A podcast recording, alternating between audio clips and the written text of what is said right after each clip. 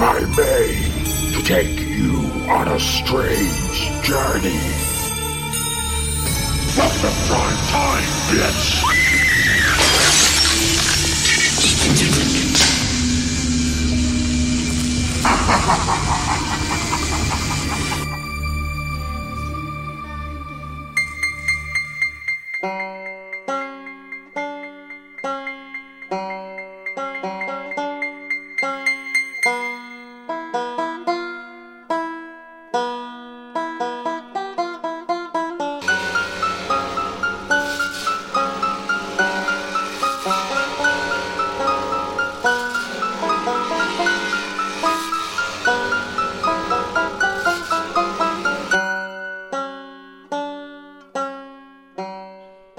Welcome to 9sense. Nine Cents is a satanic perspective of our modern world, and I, as your host, Adam Z. Campbell.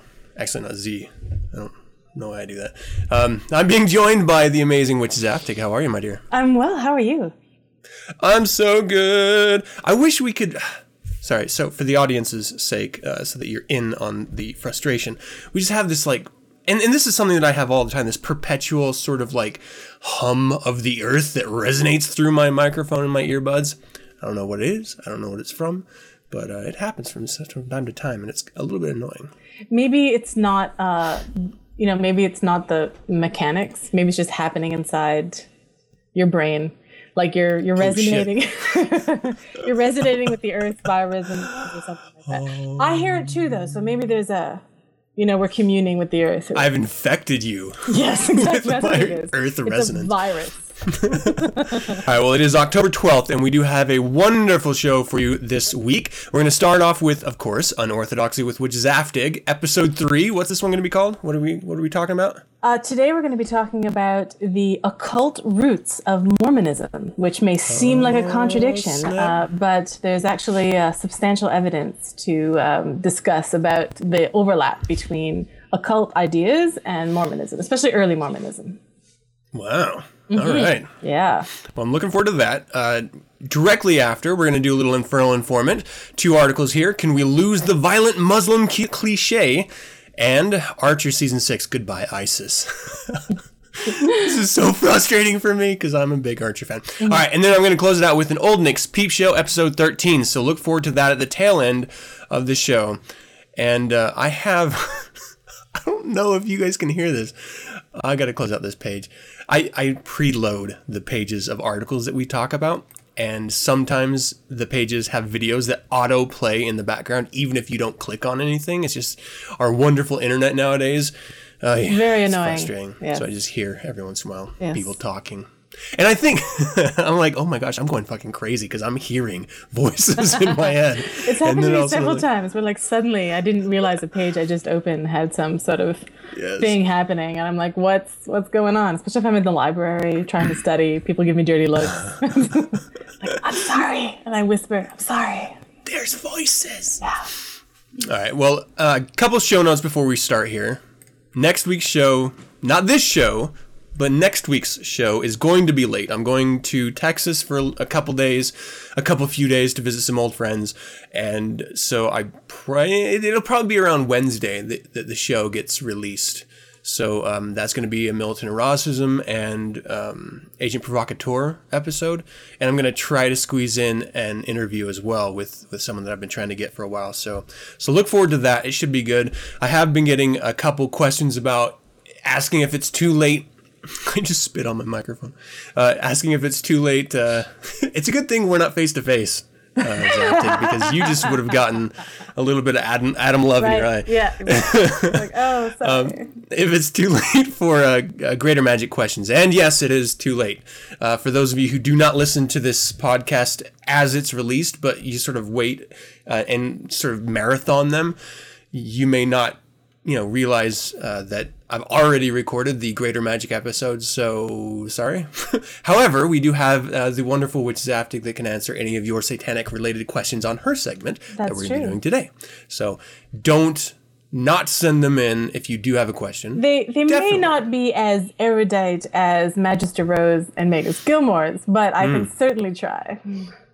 I think uh, you're going to do just fine, especially with what you've done so far. So, Um, don't sell yourself short. You're doing great. Uh, what a pal. Yeah. um, okay, and, and there's a couple ways that, uh, you know, every once in a while I get someone asking, how can I support the show or what can I do to help promote 9sense? Well, first and foremost, obviously, share it, talk about it, let other people know, uh, expose people to 9sense. Um, but there are a couple other ways that you can help. So obviously, we have a donate button on the homepage. All of the server and hosting costs are put up by yours truly. So if you want to help, and those of you who have in the past, thank you very much. That is one direct way that actually benefits everyone um, instantly. However, there's also apparel through Asp Apparel, so you can get your own 9sense T-shirt or tote bag. I don't know if you call it a tote bag, laptop bag maybe. I don't know. There's all sorts of stuff. Nine items from uh, Asp Apparel featuring 9sense logo. So check that out. That's always available. Um, but also you can leave your own intro. So at the beginning of this episode, you heard that really wonderful Nightmare on Elm Street intro by a listener. Thank you so much for submitting that. That was fucking kick ass. Um, you can leave your own. Uh, you can either email it to info at or you can call, uh, what is it, 801 899 6168. And it's a Google Voice account. And just leave a little message of your own intro saying, I would like, if I may, to take you on a strange journey in whatever wonderful way you want to leave it. They are extremely creative. I mean, I'm crazy. I'm I- I love constantly surprised by by how well done and amusing and entertaining that they are. Very, very cool. I mean, we have we have some really amazing listeners. Yeah. Um, and then, of course, uh, submitting questions. For example, with the Greater Magic episode and with Unorthodoxy with Witch Zaftig's new segment, it's your feedback that kind of keeps this podcast going. It's your enthusiasm and your encouragement. So let's not stop now. Let's ramp it up and keep submitting those questions. We really do appreciate your interaction. I got a problem here. Zaftig, and I'm hoping What is it? because What I believe you're uh, you're an iPhone person too, right? I am. Tell me if this has happened to you, because this I'm starting to think is a fucking conspiracy. So, in in your iPhone contact settings, whenever you add a new phone number, you can say it's a home, a work, a mobile, or an iPhone. Right. I'm, there may be other options, whatever. But so when I actually use Siri to call my wife, I say Siri call and I give my wife's name and I say iPhone and then automatically knows to call the iPhone phone number. And I've been doing this for years, no issues ever at all. I get my new phone uh, a couple weeks ago, I think, and I do it and it says there is no iPhone number. Would you like an office or mobile? Which takes an additional, you know, really non-important like 10 seconds to resolve. Right. But it's just that frustration of having to say, okay, mobile. And you have to wait for Siri to finish talking so that you can actually say mobile in order to get the phone call to go through. So it's just these extra steps that kind of drive me crazy. I'm like, wow, how the fuck did it switch on its own from mobile to iPhone? And so I'm talking to my wife. I'm like, did you touch my phone? Did you adjust that? Because it's little annoyances like that that really get under my skin for some reason. And she says, no, I, I went in your phone, you know, after uh, I got back home and stuff. She went in and she switched it back to iPhone because somehow it got switched to mobile.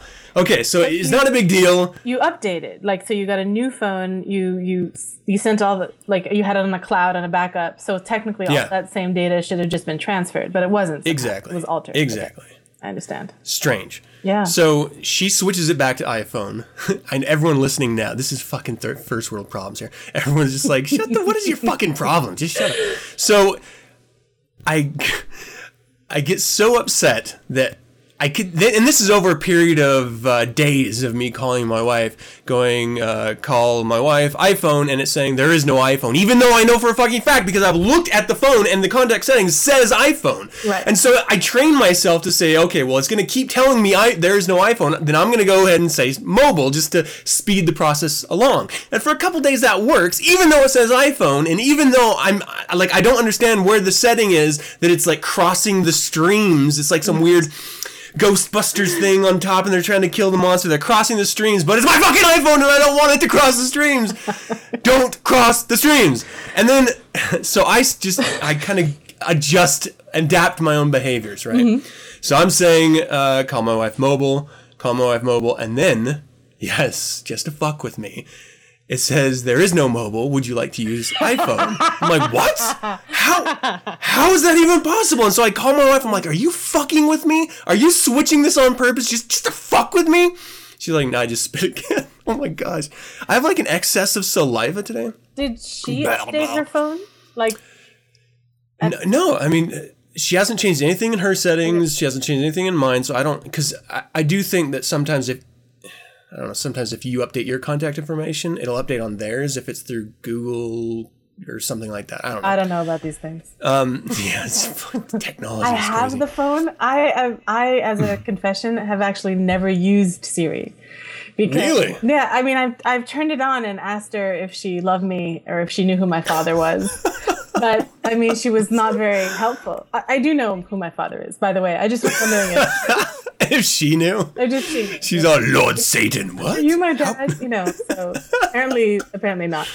Uh, but her father is Steve Jobs. She did tell me that. So really?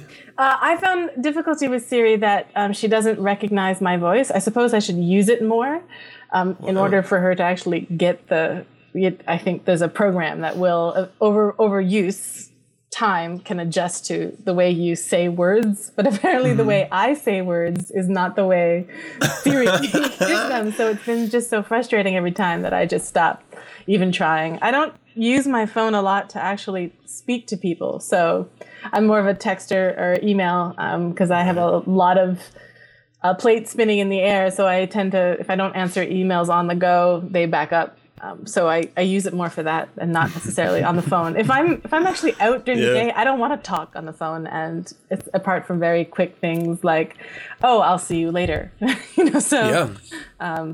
uh, so I haven't really used that function. I, But um, I- it does sound definitely there like with you. I maybe uh, Siri has developed uh, a sadistic streak and is enjoying, is enjoying your frustration every single time, and wondering whether so- or not she can drive you crazy for these Yeah. minute little shifts and differences, where you wonder what's wrong with you. Meanwhile, uh, her and all her all her little friends in the digital world are snickering about um, all the people who get frustrated with technology. we got another one. we got exactly. another one. It's part of the. It's, it's step one to world domination. That's what it is. I believe it. It is so goddamn frustrating. It's because, like, I go out of my way to figure out why it's doing it, and then I can't figure it out, so I adapt, and then it just flips right back on me. Like, there is. I, why are you saying mobile, stupid human? It's listed right here as iPhone. Why would you change? It sounds very passive aggressive. Ah! like I didn't switch the settings. Yeah. I don't know what you're talking about. But it, I mean, there was a number of conversations where I sat down, like like Columbo, with my family. I'm like, "Who's doing this? Which one of you, one of you? is switching my phone settings? Because it is so annoying. Oh, the extra ten seconds it takes me to resolve the issue. It shouldn't. It shouldn't be a big deal, but I, for some reason, man, I freak the fuck out over stupid shit like that. All right. Um, speaking of freaking the fuck out over stupid shit, a lot of my commentary, not a lot of my commentary, some of my commentary gets cut from the episodes either for length issues or maybe in retrospect while I'm editing, I don't actually want to talk about what I started talking about. Like in the past, I've talked about my penis quite a bit. like a lot, and so I've I've started cutting out penis talk. Uh, you, you haven't noticed because you guys haven't heard it, but I've noticed. That's hilarious. But um, so I'm starting to think that sometimes when it's not my penis I'm talking about that I cut it out, I might want to bring it to you guys in a different format. So these would be. The format would be sort of the cutting room floor type stuff. And uh, for those of you who are in um, social networks and members of the COS, there's certain areas of the web. You may have seen uh, a test sample of this cutting room floor project that I might be rolling out every once in a while.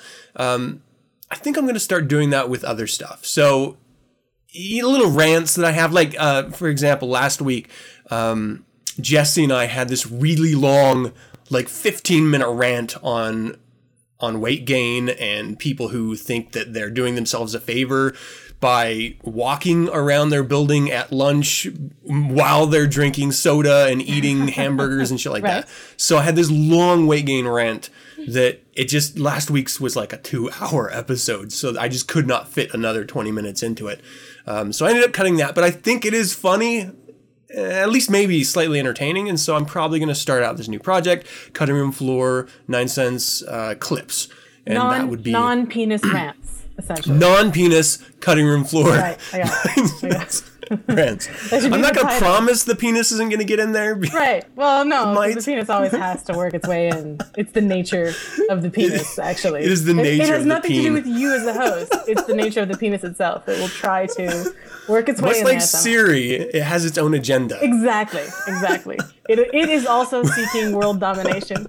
So, yeah. we will have this is actually going to be the cause of the apocalypse is when Siri and the penis collide. Collide. Oh my god. yeah, that's gonna be. Ooh, I'm sure she's seen her share of penises. Siri has probably been the vehicle for transferring via text so and true. email. Um, and so that's what she's recognized the power of the random, you know, uh, Yes. email cockshot that, that, that, that is being, uh, you know, worldwide transferred digitally. This opens up a lot of questions. I wonder if if you ask Siri, like Siri, here's a photo of me. Am I average? What do you or think? Am I below average? and then she would actually be able to give you an honest answer because she's Maybe. seen tens of thousands at least. Right, but Wow. but I mean, she maybe just be diplomatic and be like, every Yeah. every man who asks that question, she will always say, "Of course, yours is the best." You're the biggest I've ever oh. seen. Every single one that is in front of me right yes. now is always the best. Yes. yes. yeah, everyone else has like this weird crooked bent to it, or like a crazy vein. Not like they're just normal veins, but every once in a while you get like a crazy vein. Right. Yeah. No, it's, it's true. That would be funny if you could like call it like who has the weirdest looking penis, and they'd like Sam from Ohio. You're like, whoa! You actually called someone up? So like Yeah. Siri names them. Oh, actually, Yeah. here's. Here's their phone number, mobile. You uh, bitch. I'm sure right. there's a, a website out there for that. I'm, I'm almost positive. If there isn't, you should make one and just have people self-submit. you know, I'm gonna have to ask a Aden. I think he might know. he might know. Yeah. He has his he has his pulse on the freaky penis vein. He might have his own collection already, actually. Just- I'm not saying he looks at it often. I'm just saying for right, right. research No. sake, he would I'm with you. collect those. Yeah, why not? All right. Well, penises made it into the show this time. I'm sorry, people. I don't I don't know how. It just happened. Let's let's jump off the penis train and, and into the unorthodoxy with Witch Zaftig Yes, train. that's a natural segue. Fascination is a binding, which comes from the spirit of the witch, through the eyes of him that is bewitched, entering to fascination is a binding. Now the instrument of fascination is the spirit, namely a certain pure, lucid, subtle vapor, generated of the pure blood by the heat of the heart. Welcome to Unorthodoxy with Witch Zaftig. I am Witch Zaftig. I'm a scholar of religion and a Church of Satan witch. And in this segment, if you don't know already, um, I answer questions from the listeners related to my areas of expertise, which would be new religions, cults, Scientology, Raelians, the Moonies, um, but also ritual theory, um, the occult, esotericism, and Satanism, and even religion, questions about religion in general, uh, where if I couldn't have the answer, I couldn't find it myself, I have access to different scholars and databases that could probably point me in the right direction in order to help. So this week, um, I chose uh, an interesting question because I think it will surprise a lot of people. So we got a uh, on Facebook. I was messaged, and they were asking me about the occult and esoteric um, sources of early Mormonism, the early Church of Latter Day Saints, which may seem like a contradiction, but actually there's a rich history of occultism within early Mormonism. So Joseph Smith, for those that don't know, founded um, Mormonism in uh, I think it was 1830, if I'm got my dates right, but somewhere in the early 19th century. And I found this fantastic book called by D. Michael Quinn, who's a scholar of religion, a historian of religion, who wrote a book in 1987 called Early Mormonism and the Magic Worldview. And in this book, Quinn, the author, argues that early Mormonism is infused with ritual magic, spiritualism, divination, and of course seer stones, which were used for divine revelation. Oh yeah. There, I'm, I, let me jump in really quick Yeah. before you. There was a really wonderful South Park episode devoted to that sure discovery with the stones. Sorry, go ahead. Well, actually, the South Park episode um, reflects.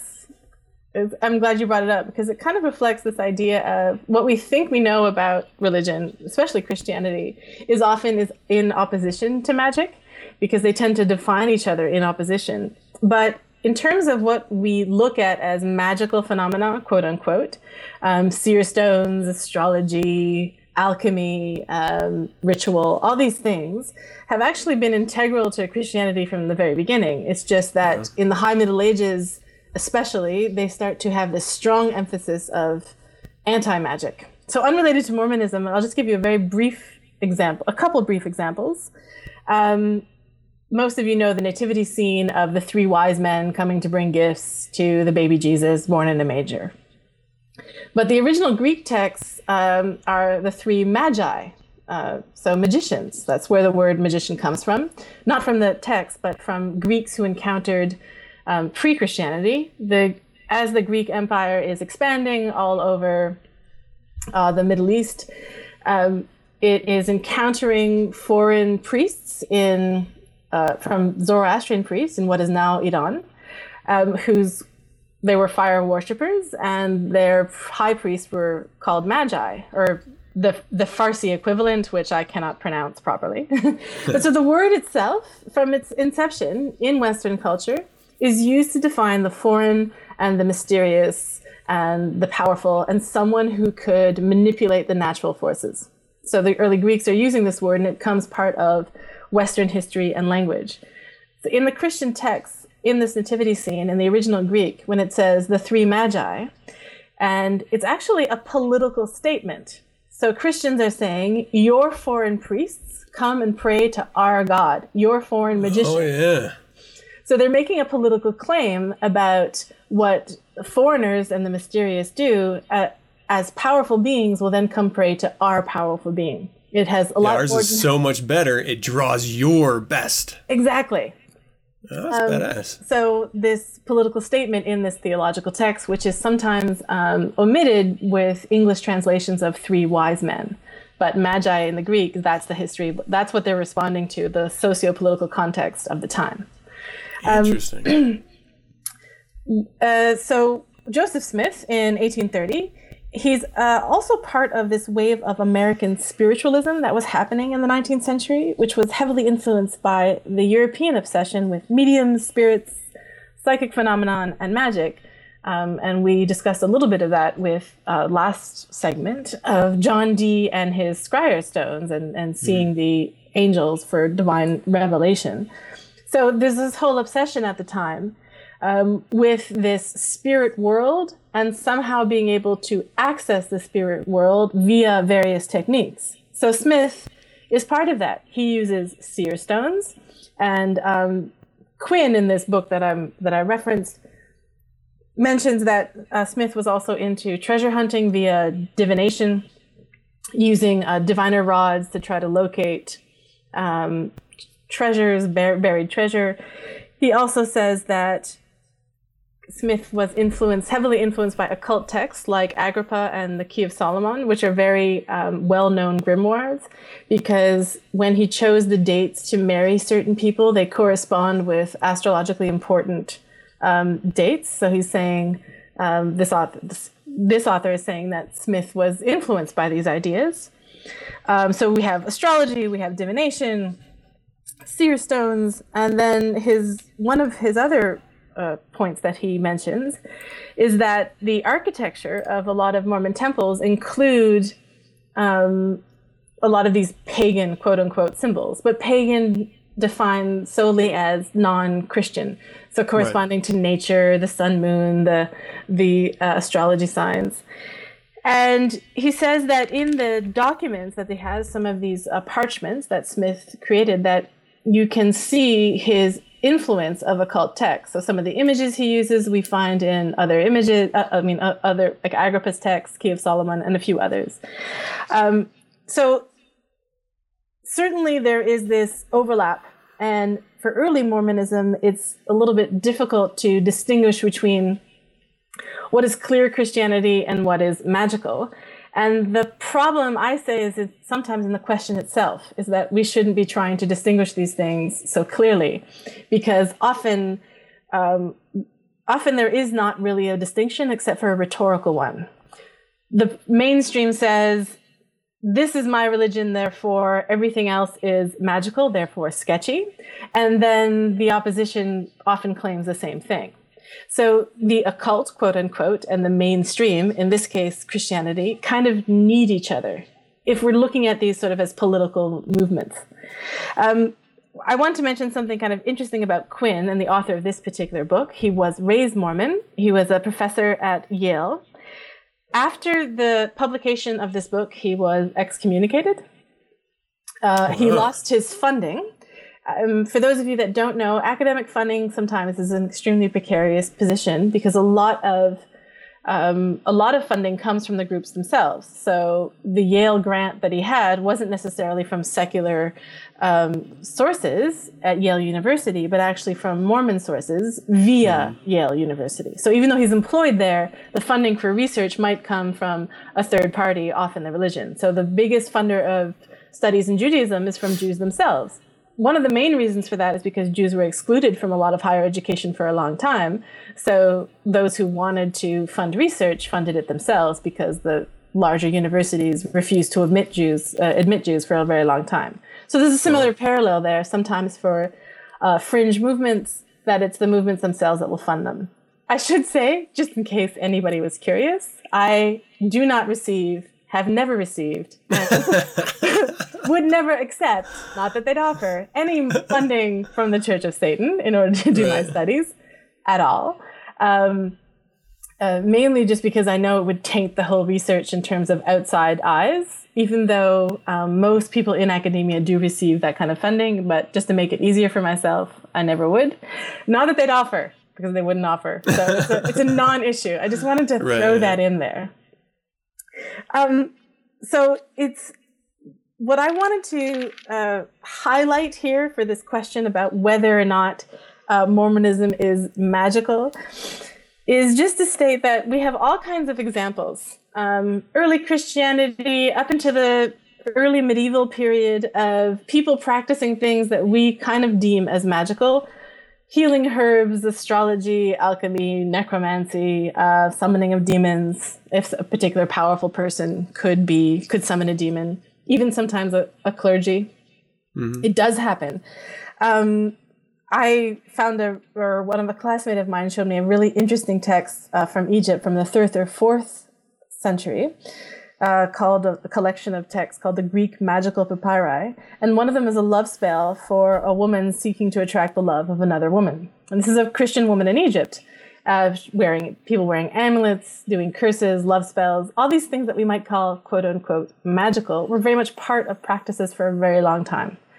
In the high middle Middle Ages, that changes because the European Christian Church was at threat from uh, different varying political source uh, forces from the increase uh, in ideas of scientific method that we would recognize now that somehow put the church's authority in jeopardy.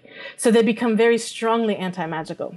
Um, and it develops into the European witch trials, and even that after that into the Inquisition. So, uh, but up until that, the lines between what is magical and what is Christianity are extremely blurred and fuzzy in so many ways. You could argue that the Eucharist is a magical ritual. They perform a ritual. Somehow, this particular bread and wine transforms magically into the body and blood of Christ. So it may be heretical to say that to both Christians and occultists.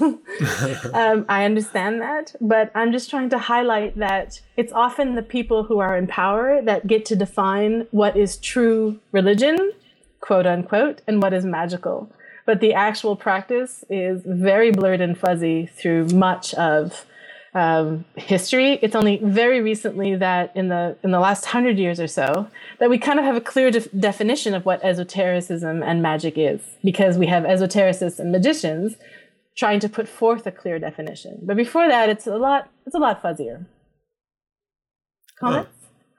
Yeah, well, let me. I mean, I was. Uh, my parents are Mormon, and so there there is a shocking amount of iconography that would, from someone who is not uh, educated at all in uh, Mormons, would definitely think that it's very much a cult. Right. Like, I mean, a shocking amount. And I've always attributed it to sort of the the fundamental idea of where Joseph Smith came from originally, which was a Masonic Yeah. uh, religious system.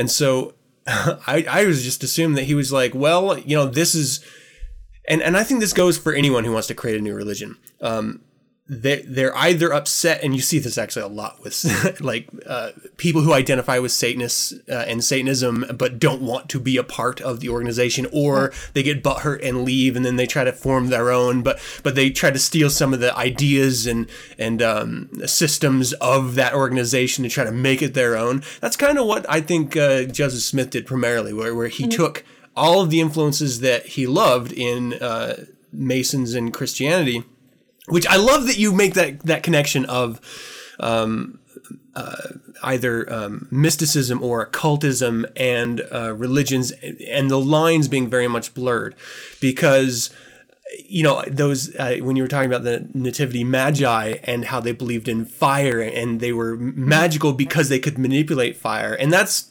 science. I mean, that's them ahead of their time. Yeah. Performing uh, experiments or practicing, you know, just established techniques that nowadays wouldn't be seen as wonderful anywhere outside of a, a fifth grade science class where you know hey watch i can make this this combination of, of liquids explode or bubble over or you know anything like that and back then we were just like that's magical what Ah. um, and so I, I, I really don't see a huge difference outside and, and I do also believe that a lot of Satanists apply this train of thought with ritual where uh, what works for us when it works for us, we don't attach it to this magical term uh, sort of outside of the chamber. We just recognize as as uh, scientific properties that maybe we haven't identified yet. So we use terms like supernormal, or we um, uh, we do everything we can to not really concern ourselves with overanalyzing it because you know the reality is is that sometime in the future we may actually understand why practicing rituals do work. And so you know from the outside it looks very much from some people like oh well they're just they believe in occultism and, and magical and, and satanism has nothing to do with any of that. It has everything to do with whatever works for you. And so i can definitely see in, through those lenses how looking at early Mormonism would be very much like, oh my gosh, they're totally occultic, especially with the seeing stones, stuff like that. Yeah. And I mean, even with like last last time we we had a, uh, the conversation with your segment uh, about the Enochian keys and and using the prisms to sort of get messages from angels and stuff. Um, you know, stuff like that, I, I very much think is pure shit.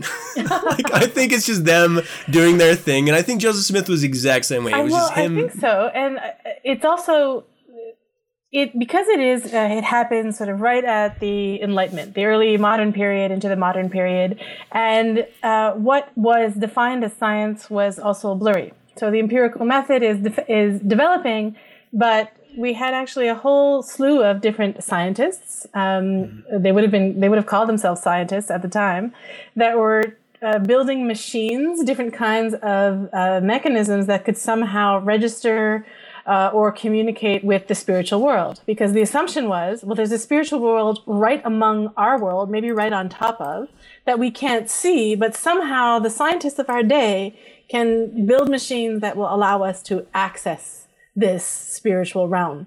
Um, so we have there's a huge it's actually really fascinating period in Western history because uh, nowadays we can retroactively look back and go, this guy was doing real science, science we recognize as science. You know, trying doing different types of testing, um, empirical uh, evidence versus you know with a, uh, a control group, all that stuff. And then we'd have this sort of other camp of uh, people self-defining as scientists, but what we would now call pseudoscience. But at the time, it was just developing, so those lines were not were not clear. I think um, even as Satanists, though, when we're talking about what in the future could be considered science, I'm less concerned. So mm-hmm. to me, if if something remains solely a psychological phenomenon, but but an incredibly powerful one, um, that's all that really interests me. If there's, I'm not concerned about proof. I'm not concerned about yeah. what the uh, scientific community says.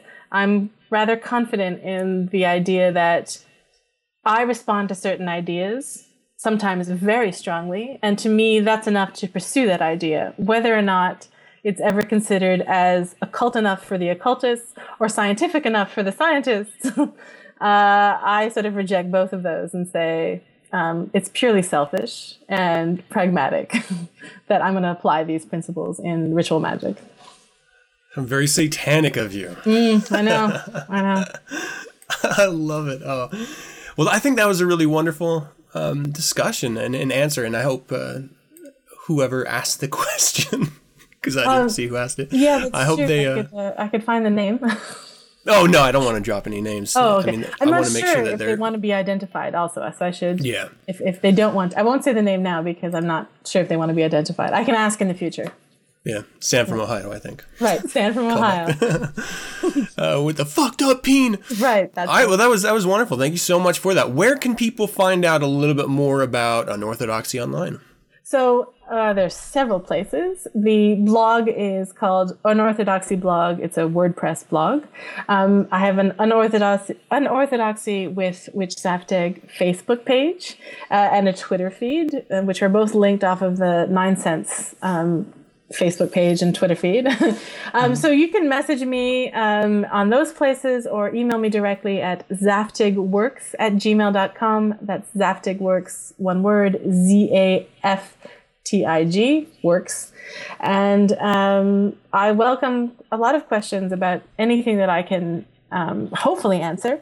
And if I don't get to your question soon, don't worry, we will in other segments. There's, I've gotten quite a few, so it might take me a, a while, but um, sometimes I merge a couple questions because some relate.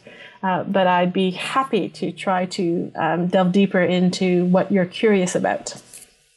Wonderful. I definitely encourage people to um, check out the Facebook page, check out the blog. Um, this is really your opportunity to um, get complete educated answers without having to do the, the, the, homework yourself. I mean, really, why would you not want to take advantage? On the blog, I will put uh, the sources for the books that I'm using and even sometimes just the Wikipedia page. I find Wikipedia I have a bit of a tension with my my relationship with Wikipedia because uh, as a scholar, I especially in my areas of expertise, I always find errors. So yeah. anybody who even types in Satanism on Wikipedia will see that it's constantly being edited and re-edited by different groups um, with different agendas. So it's not 100% reliable. But for the layperson first getting just uh, dipping their toe into a particular area, it's good. So I will link sometimes Wikipedia, but then also some of the scholarly books that I'm reading and or articles or at least avenues to do further research if someone did want to do that on their own. Wonderful. Well, thank you again. Let's um, let's close it down and talk a little bit about uh, violent Muslim cliches. Oh, Oh, awesome. I'm ready for that.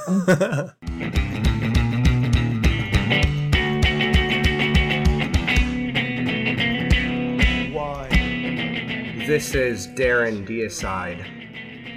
You starve for the facts, but you can't find them. You know you are tangled in a web of spin, and you don't know which way to turn. Join me as I broadcast Agent Provocateur from the bowels of the barracks, where we deconstruct global affairs, pulling up the ugly truth and smearing the hypocrisy in the faces of the masses. Join me only if you're prepared to question everything you may have believed to be true, and have a few laughs in the process. This is Agent Provocateur.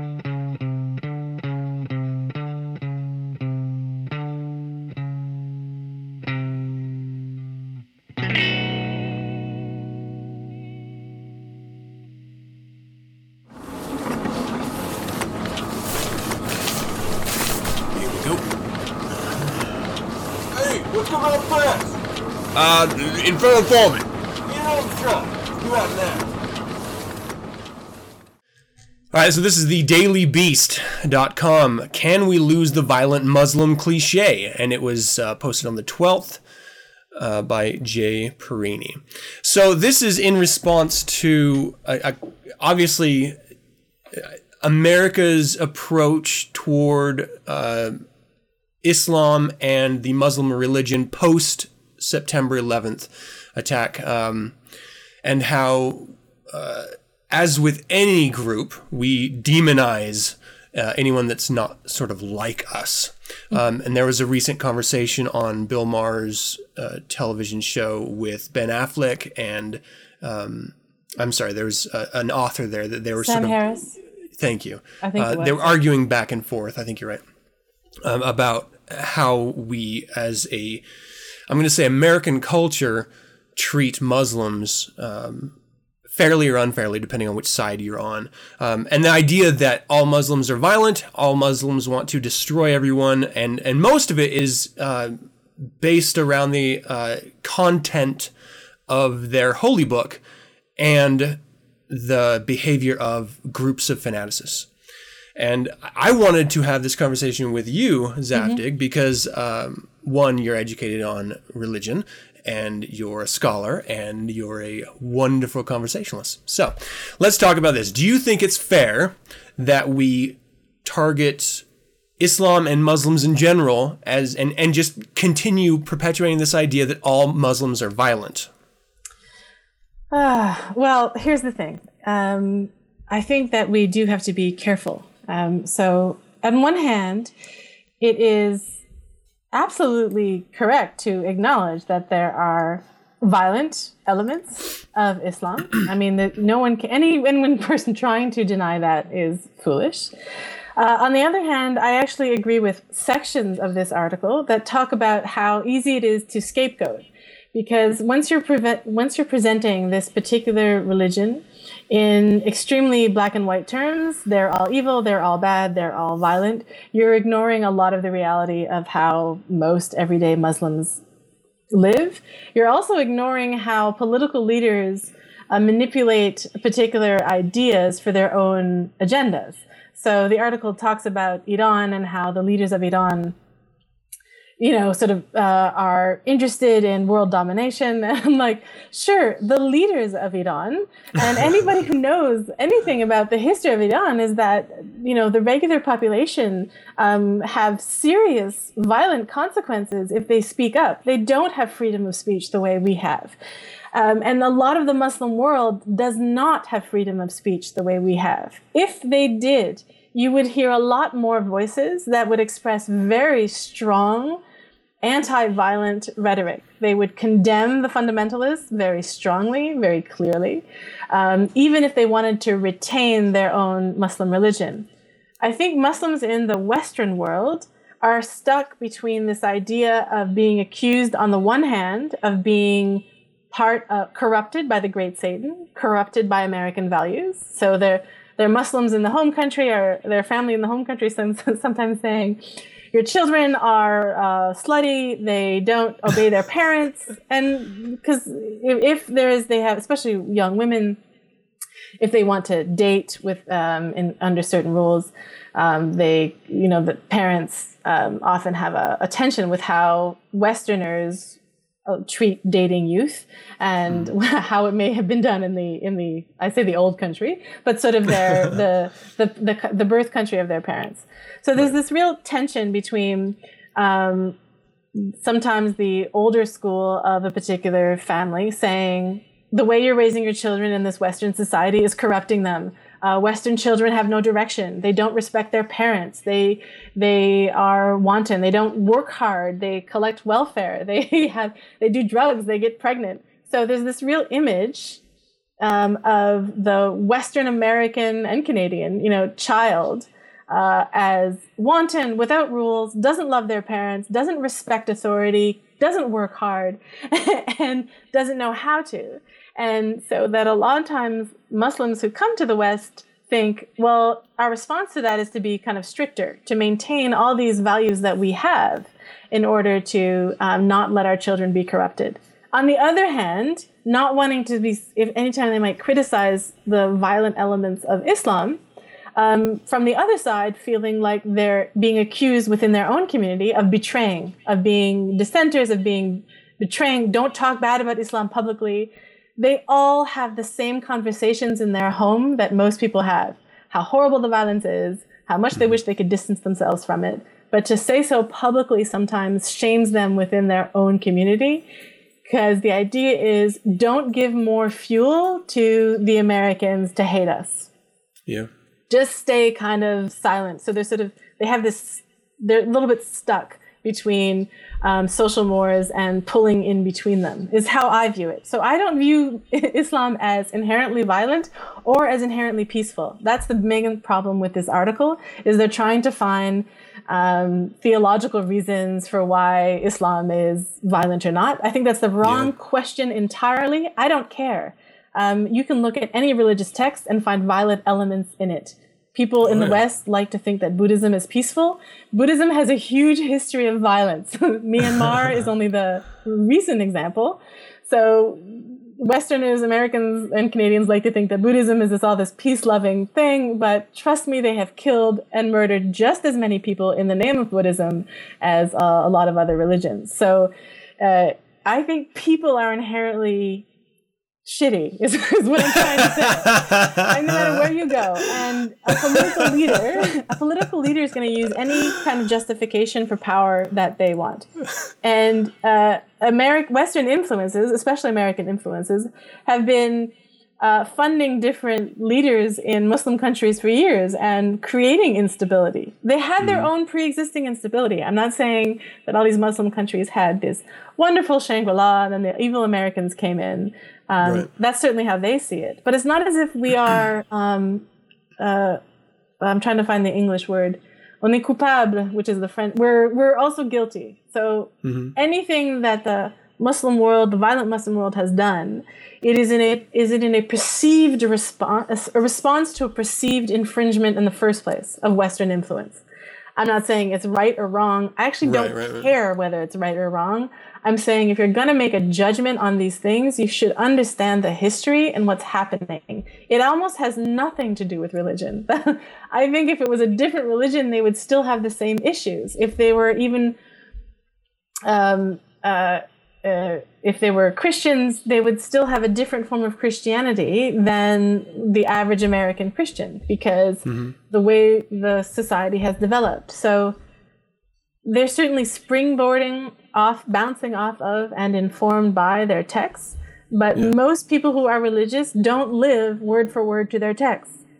The great majority of Christians don't live word for word according to their texts at all. Or even know what it says. what the text says precisely. So yeah. in order to cherry pick one part of a text and say, oh, this says it's peaceful and this says kill the infidels and seem like and, and try to present that as some sort of uh, base statement for all of Muslims, I think ignores the very complex reality and history of how people will be shitty to each other. yeah. I, I often look at well, not often. I always look at Muslims the exact same way I look at Christians. Um, they both share the same core ideology, and even Muslims refer to the Old Testament. Oh, yeah. So it's not like it's it's like two separate things. I mean, they're both intimately connected, even by the prophet um, Jesus yes. from the New Testament. So they are literally the same fucking thing. They have huge, horrible violence in their histories, um, even with each other. Um, yes. And and here's here's an argument that I, I heard um, during that Bill Maher real time segment that I, think no one really thought about before he said it. It was that, you know, we always reference um, the violence of Christians in order to excuse the violence of Muslims, but all of that violence is in the past. You don't see it nowadays. And what I think is really funny is, I mean, I mean isolated, small percentages, you do see it nowadays. Yes, you do. But the, by and large, the reason why you don't see a huge influx of violence like you do in um, uh, the Middle East is because we live in a secular society, because America was created in a secular manner. And that means that if you're going to be a fundamentalist, you have to work within the confines. You can't just say the state is this way. So, and, and obviously Christians have sort of hijacked that message uh, from the 1950s and on.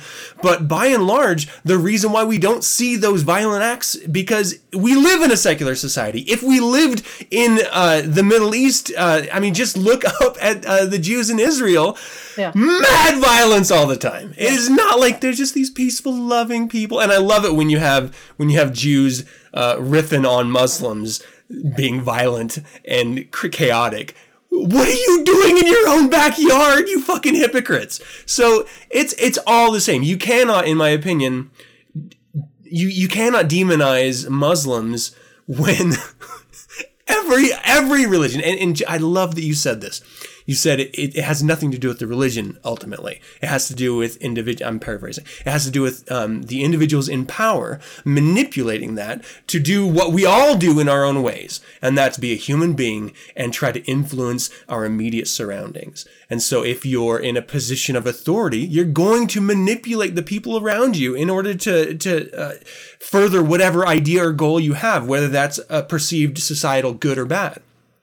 I would um. I would also add though, even though we say we're not, we live in the secular society and we're not particularly violent, I actually disagree with that a little bit. So let me explain. um, a society that feels under threat often reacts with violence. So the Muslim Yeah. world certainly is under threat from their internally, externally, you know, Western middle military forces. Um, but the more and more Christianity is perceived to feel itself marginalized in America, the more violent reactions they have. So it was never an issue that a gay marriage, for instance, in the American South was not never even thought of to be part of public discourse. So anti-gay rhetoric um, in the public sphere didn't exist. Anybody suspected to be a homosexual might be beaten and killed, but Right. the rhetoric doesn't exist in the public sphere because because the the mere idea that it could be publicly accepted and legal uh, wasn't even a concept. Now that it is, uh, those who oppose it do feel oppressed, do feel um, as if they're, these outside forces are coming to destroy them. So uh, their reaction is often violent. So I view it in the same way that if if the Western secular world um, it's not secularism that keeps us being less violent. It's the fact that we have a very large military force that demonstrates our violence elsewhere.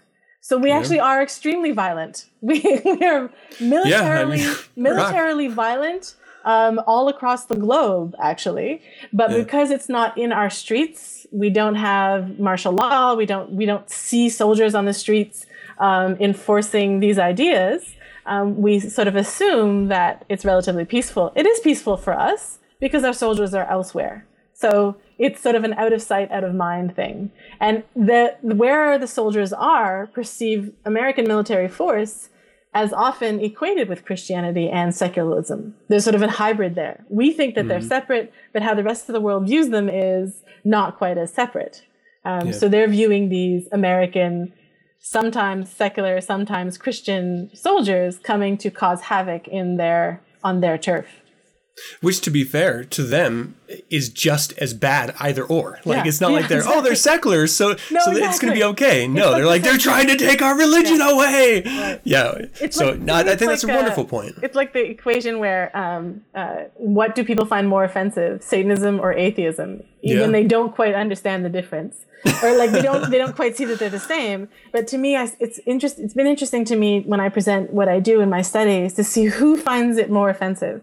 Because to some people, Satanism is not as offensive because at least as if they understand Satanism as devil worship um, then they sort of think, oh well, at least there's a God in there somewhere. They might they, they might return to God eventually. There's still hope for them.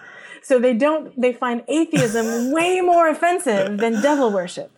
and sometimes That's the opposite amazing. is true. Like hardcore atheists find Satanism um, really offensive just because the idea that you would adopt this symbol when they're trying to impose secular values. Uh, so you're you're right. What's secular and what's Christianity to some of these places doesn't matter. They're both equally as offensive. That's amazing. Was my long point for that? Yes. Well, I'm very glad that we had the discussion together. That was awesome. I, w- I thought you would disagree with me more, actually. So I was, oh, really? I was like ready for like. Okay, well then hold on. Um, they are fucking evil, and we should exterminate them from the world. Why don't we just drop a bomb? We're the better ones. We're not violent. Let's drop a bomb. yeah, we're not the violent ones. Let's. That is like that's the conversation, though, the right? Like every single Yeah. person I talk to that does take that stance of of uh, demonizing them. Yeah. I think it just comes down to having perspective and, and being a, a rational human being. But they're like, we, th- there's always so many problems. Why don't we just just stop it all and just? They're never gonna get along. Let's just drop a bomb and end Let's it. just nuke them all because they're so violent. Yeah. Right? It's so fucking crazy. You did not just hear what you just said, apparently.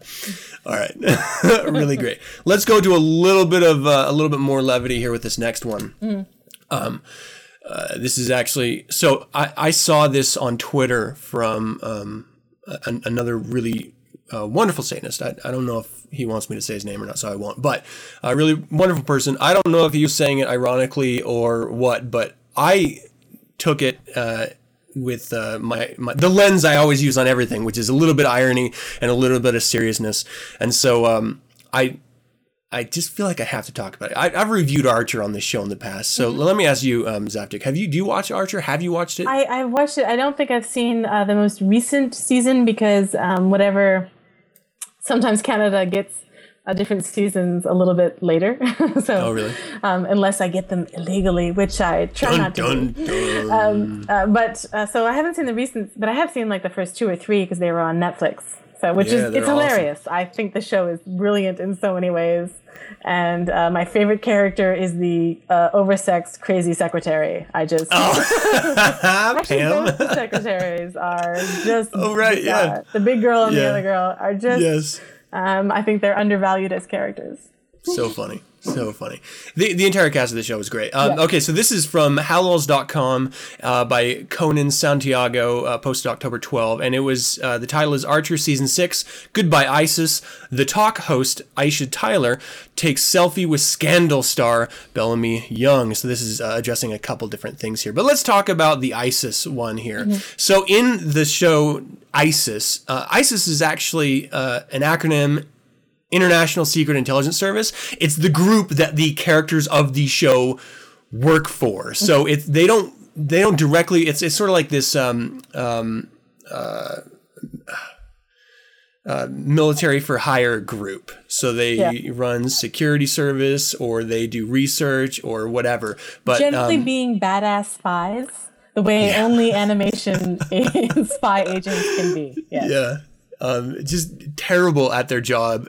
Actually, no, they're actually really good at their job, but they just don't work well with other organizations to continually produce. Uh, I'll say this good at their job, bad at their mission. That's what they are, actually. And and really horrible people. Uh, really, I mean, Which makes them really, really entertaining Exactly. to watch. exactly. So, uh, but because ISIS, the militant um, Islamist group, which is spelled completely different, has existed, and actually, is it ISIL, ISIS, whatever it is now? Depending.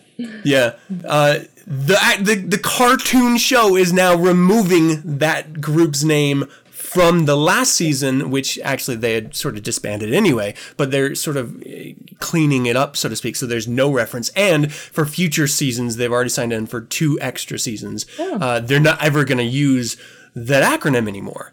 And I think this is absolutely insane. Like, if you're watching a cartoon, you're not going to associate like the ISIS group with the ISIS militants in the Middle East like have nothing to do with each other. They're not even spelled the same.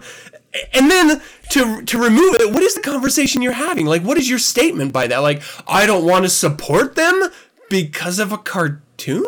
I, that, No, I th- I see it a bit differently. I think if it's a if it's a decision by producers, right? So it's probably a decision by the you know the executive producers, like Yeah. probably of the network, not necessarily the the makers of the show themselves, because uh, more about conflation. Because uh, I I imagine, I mean I don't know, but I imagine fans of this show may not be up on world politics. I could be wrong.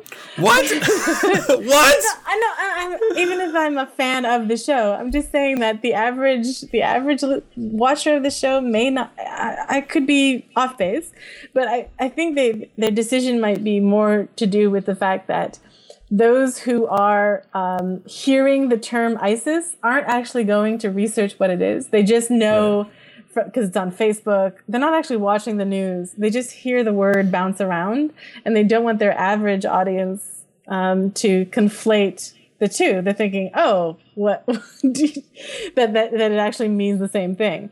I think it's idiotic, but I can understand from a PR perspective that they don't want to make those links like even remotely just because then because imagine their show someone watching the show and hearing the word isis and automatically automatically assuming that it means the militant islamic groups um, and being really really confused about that episode although it would be hilarious They're like, why do I like these guys? Yeah, They're like, supposed to be the bad guys, I don't right? understand why if she's a muslim why is she dressed so slutty but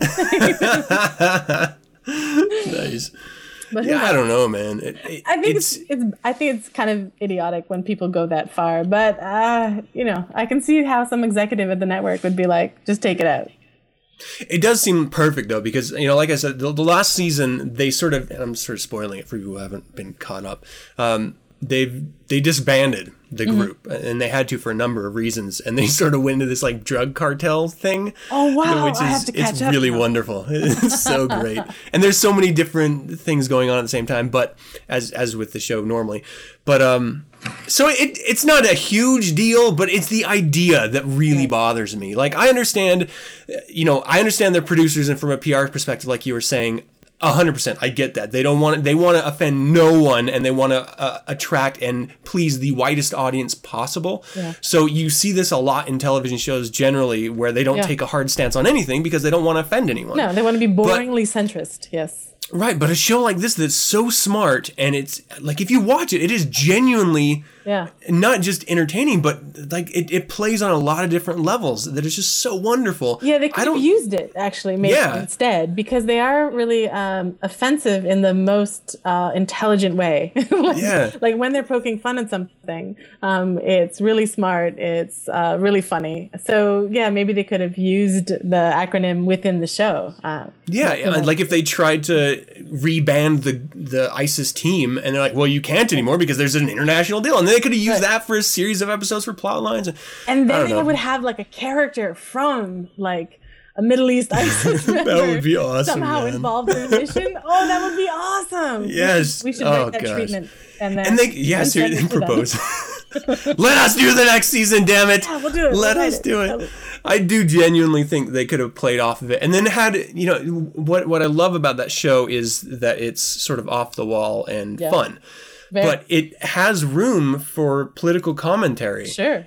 And this would have been a perfect example. And it's set up so perfectly to be a perfect example. And instead of challenging themselves as writers and as, as content creators, they hands in the air take a step back like I don't even want to touch it. It's not even. And and so what are you saying as as I I honestly think that as okay, I have five listeners to this podcast. than So I don't consider myself a content creator. I know I just have fun. Um, but I do see myself as a um, a, a creative individual, and if you're going to be an honest individual, you have to challenge yourself. You have to challenge your ideas, and you have to challenge the way you present yourself and your ideas. And so, on this podcast, um, I try not to filter it. Um, in my creative uh, professional life, I don't sugarcoat it. And I actually don't. I would probably have more work if I didn't challenge so much. But I challenge a lot of um, expressions and creative presentations because you I want to be. both. So Yeah, I get, I get, I feel you on that one. Yeah. So I, I just think it's incumbent upon us as people who have who aren't going to be shot for it Yeah. to challenge the status quo. And you have shows like um, the Daily Show. Personally, I think does a wonderful job. Colbert Report does a wonderful job. Uh, South Park does a wonderful job of stepping up and challenging ideas. I know they're not Why afraid the fuck of wouldn't anything. this It's show? fantastic. Like, Yeah. I, I just think that the audience is there. They've developed the audience that is willing and ready to take that leap with them. If they were to take it, why not just take it instead of backing away? Because it does make a statement about the the creators and and and and their own lines that they're not willing to cross. And that Yeah. makes me look down even though I'll continue watching and enjoying the show that makes me look down on them as as individuals. And they may not give a fuck about my opinion but it is going to color whether or not I tune in to their next series that they create. Right. because you know if they're willing to step away then they're not going to be willing to challenge and I enjoy a good challenge. I don't know I, I- I see, and like, yeah, they miss the opportunity, uh, as often that happens in that show, where some foreign agent uh, and their agents are stuck together somewhere, and an orgy happens. Like that's the episode that I want to see: the ISIS versus ISIS. Yeah, Yes. the orgy, the Muslim orgy. Yeah. there's a The whole bunch Muslim of Western booze, and then they all wake up a little, you know, whatever. But It would have been great. It would have been, great. All right. Well, I that's missed. Ah, shucks. Yeah. It. Would have been wonderful. Damn it! All right. Well, let us know if you agree with us or disagree or whatever. I, I suspect most people listening to this podcast are going to agree. Um, let's do a little Old Nick peep show next, and then we'll uh, we'll close this bad boy out.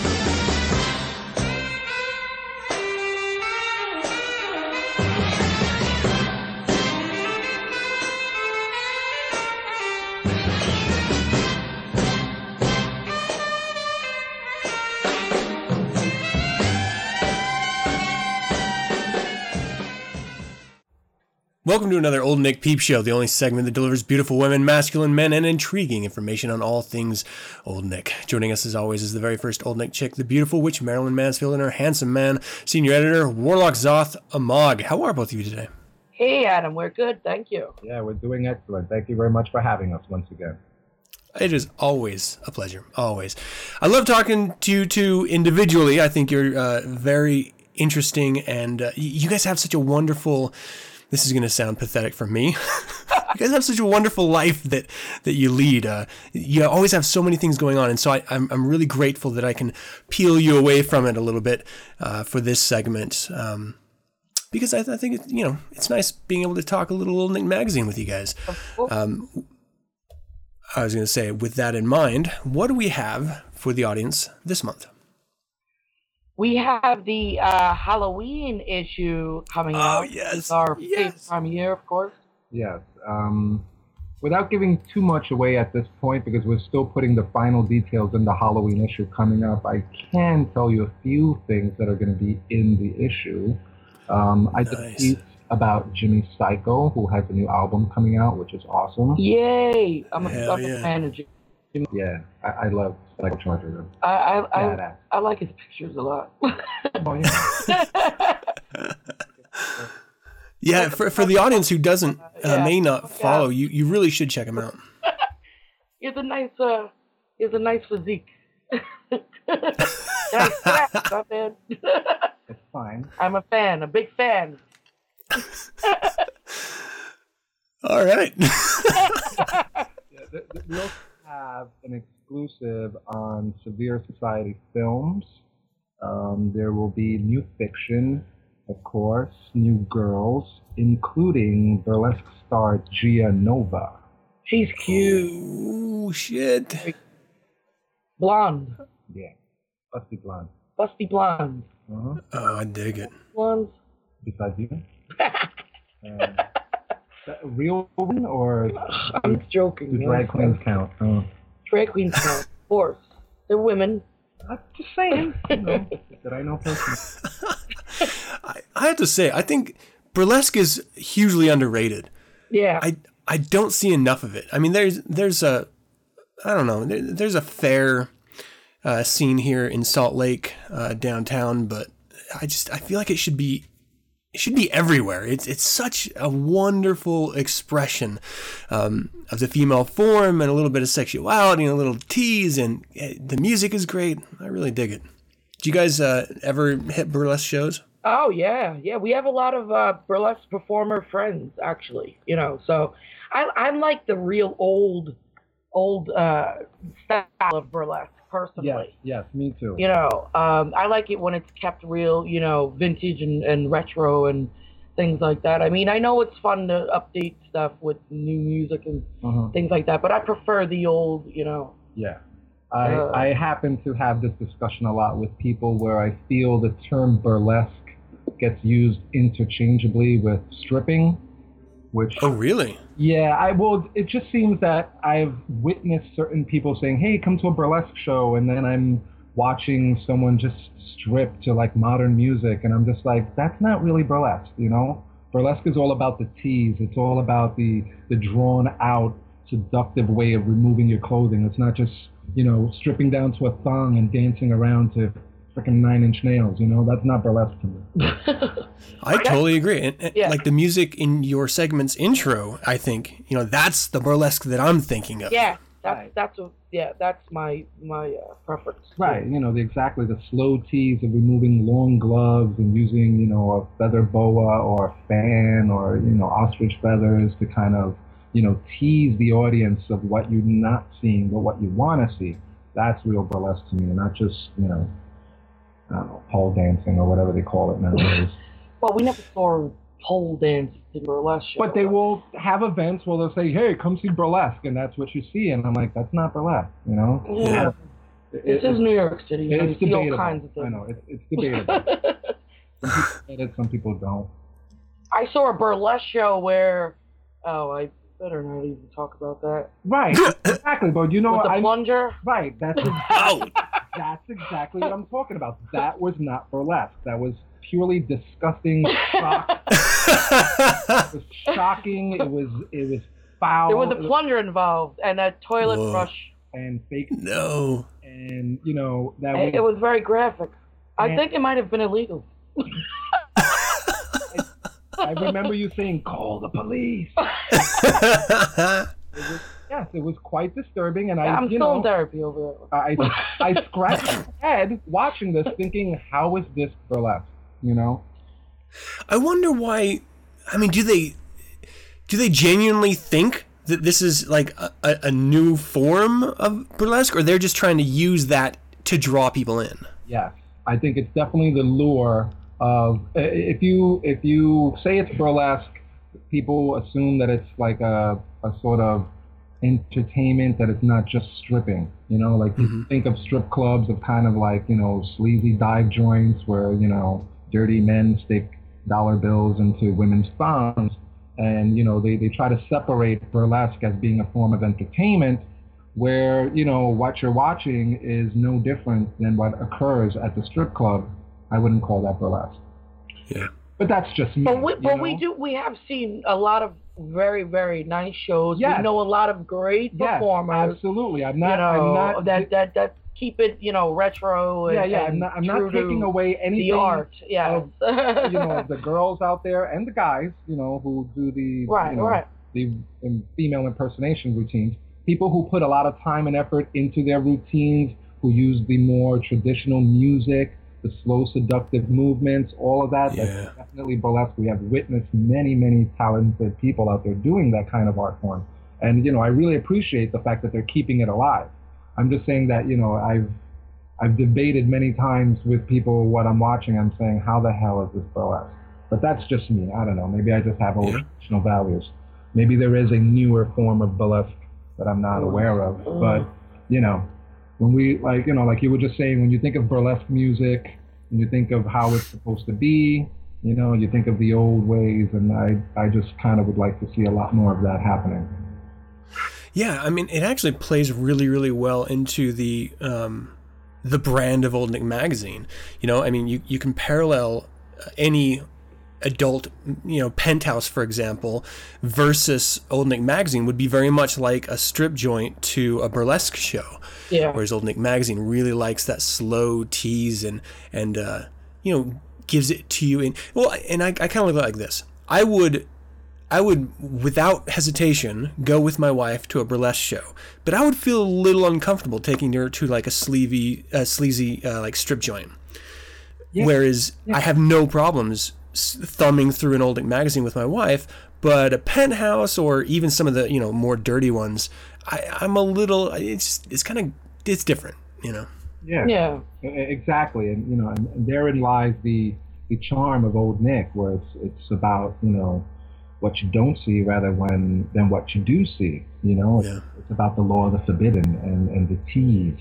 You know, the devil is a gentleman. Um, That is so exciting. So when is this uh, issue coming out? In uh, like just at the end of October or Yeah, around that, there? that's the scheduled due date. We're for we're the issue. shooting for the end of October. Mhm. Yeah, so Like I said, we're putting the final touches in, so I'm just giving you a little tease right now of what's going to be in it. we're Yeah. giving you a burlesque show of uh, the new. Yeah. All right, let's see those pasties out. Uh, I'll, let, I'll, I'll let Marilyn do the pasties.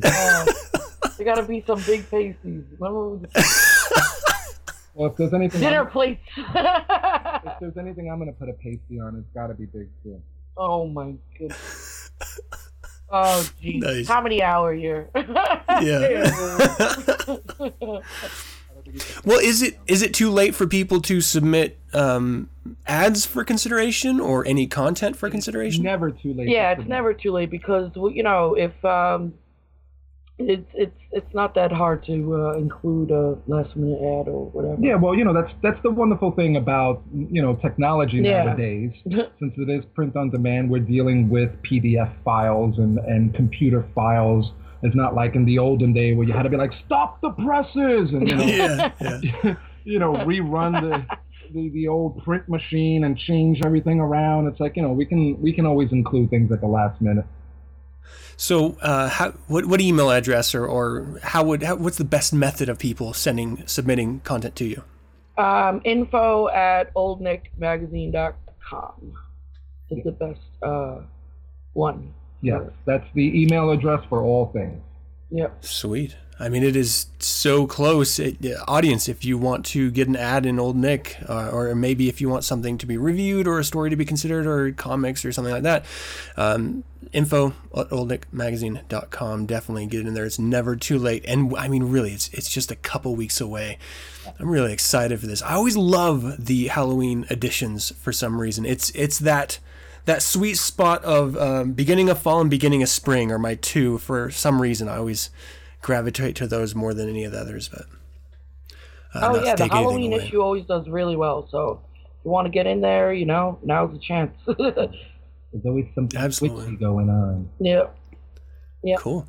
Well, I did. I wanted to ask you guys a, a couple questions about the business side, but um, we're, we're a little bit pressing on time here. So maybe next time, I- I would really like to talk to you guys about uh, the growth of Old Nick Magazine. Um, y- you know, maybe not specifically, but in general, uh, what are some of the methods you guys are using to uh, help grow the business and uh, share the magazine out with, uh, you know, the rest of the world and stuff? So um, if we can put a pin in that, Yeah, maybe that would be a good discussion for the future. Yeah, that, Yeah. Sounds, that sounds like a great topic to discuss. We'll definitely um, uh, we'll do that next time we speak. Yeah. Awesome.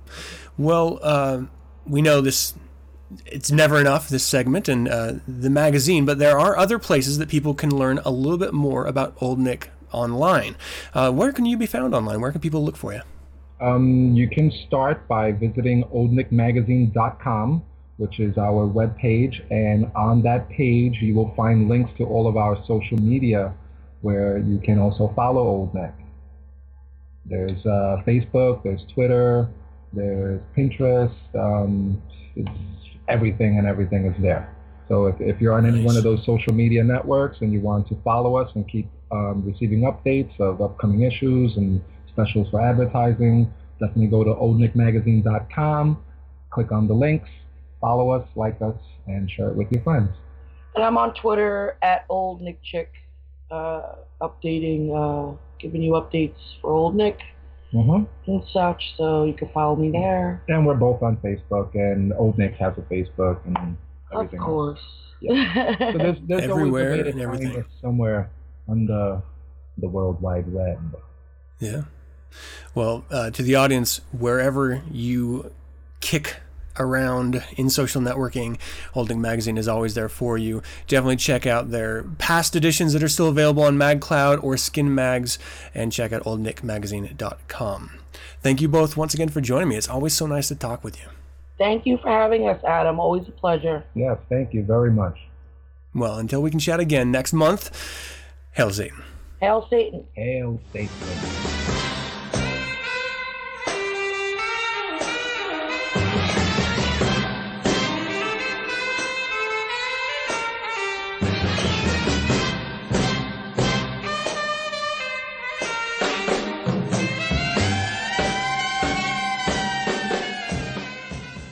Okay, and that's going to do it for another show, people. I hope you enjoyed it, and we would love to hear from you. Visit the website, 9sensepodcast.com, and send your correspondence to info at 9sensepodcast.com. Let us know of any suggestions, critiques, corrections, or general comments you might have. You can visit the SatanNet, Facebook, Google+, Twitter, and MySpace page for 9sense and get updated on weekly topics. Now, if you do follow us on social networking, you're going to get a little extra stuff from now and then. I might put up a picture or put up some ideas or put up some links or share posts from other people that are friends of the show. So you do get a little bit more of um, uh, yeah, you know, a little more social satanic taste if you do follow us in social networks. Is that a thing? A social A social satanic taste? taste? It should be now. Yeah. Oh man, yeah, we're talking about penis, and then I give you my social satanic, social satanic taste. taste. taste Um, the penis. of Adam. so gross. All right, uh, download the show Mondays. crooked, ugly penis. Hey, it's beautiful. Damn it! It is no, no. Hold on. Now you have offended my my sense of penis entitlement. I'm gonna ask Siri, and I'm pretty sure she'll be honest with me. Damn it. Um, download the show Mondays via the RSS feed found at 9sensepodcast.com. We're also on Last.fm, Stitcher, and YouTube, so look for us there. You can subscribe to 9sense via iTunes by searching 9sense, and if you do, please leave us a rating and or comment. Uh, if you'd like to learn more about Satanism, visit churchofsatan.com. And remember that the only way we're going to continue putting this thing together is if you send us your dick pics and ask Siri about ours. or just tell a friend. Either one. I'm, I'm okay with that. That's it. All right. Once again, thank you for joining me. As always, I'm your host, Adam Campbell, being joined by Witch Zaftig? the beautiful Witch Zaftig. Oh, it's so great having you on. Until fun. next week. Hail Satan! Hail Satan.